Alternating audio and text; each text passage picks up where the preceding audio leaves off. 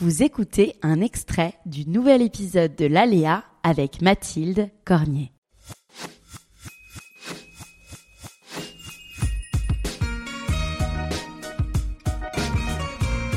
Comme à chaque fois moi que je traverse quelque chose, que je le conscientise, que je le libère, du coup après j'attire des gens sur ces problématiques et je suis en mesure aussi de les guider, de les accompagner euh, euh, bah, en conscience dans leur cheminement et dans leur problématique.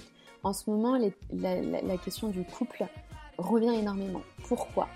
Parce qu'en fait, en astrologie, le couple, comment, et pas que, mais comment on fait couple, comment on rentre en relation avec l'autre, nous parle déjà de comment on fait couple en nous-mêmes avec notre ombre et notre lumière. En astrologie, on parle de l'axe ascendant-descendant. Ascendant, qui je suis Descendant, maison qui est représentée par la maison astrologique 7, euh, quelle est mon ombre? Quelle est cette énergie de descente en incarnation? La maison 7, c'est aussi la maison de notre couple. Parce que on comprend bien qu'on vient à chaque fois euh, transcender notre ombre et comment on la transcende en étant en relation avec nous-mêmes et avec l'autre.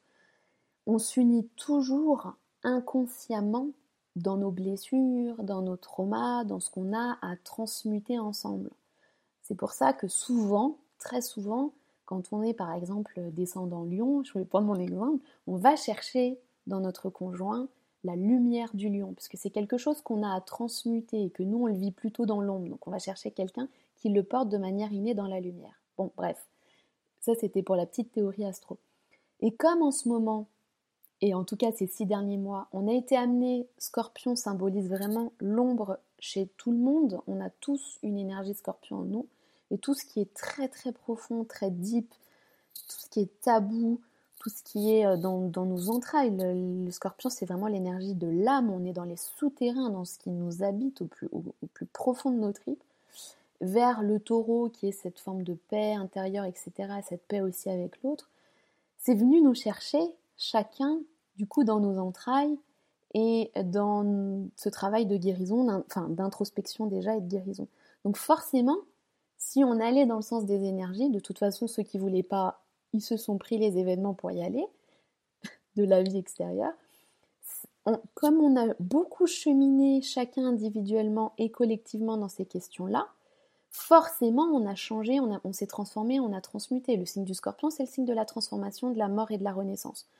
On, a, on, est, on est en train de renaître dans une nouvelle peau, dans une nouvelle identité. Donc forcément, ça bouge avec notre conjoint puisque nous-mêmes on est en train de transmuter des choses, on est en train de changer, on est en train de se révéler, bah, ça fait miroir avec l'autre, qui vit le même process, qui mute et qui se transforme aussi. Et du coup, on est le miroir de l'un et l'autre.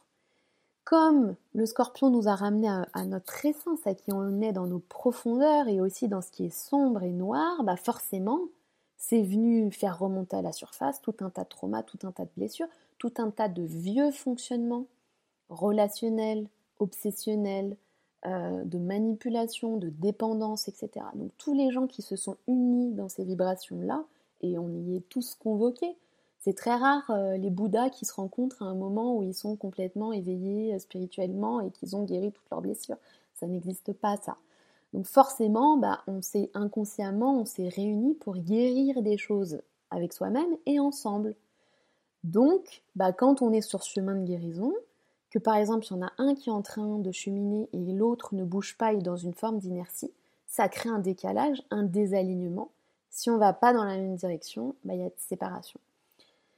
Parce que bah, c'est plus fort que nous, ça nous dépasse. Donc soit on accepte de guérir et on choisit de guérir ensemble et on respecte le rythme de l'un et de l'autre mais avec une direction commune, soit ben, ça devient insupportable, on prend conscience de nos propres schémas avec l'autre et l'autre avec nous, et, comme là, on était amené à faire mourir tout ce qu'on ne voulait plus, bah, si le couple n'a pas été assez, solide là pour, euh, pour survivre à cette tempête là qu'on a vécue ces dix derniers mois, bah, il y a beaucoup de gens qui sont en train de se séparer, séparer parce qu'ils n'étaient pas forcément alignés.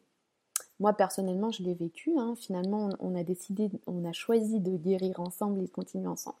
Mais cet été, euh, c'était euh, on en avait parlé de toute façon, euh, nous on en était vraiment là. Voilà,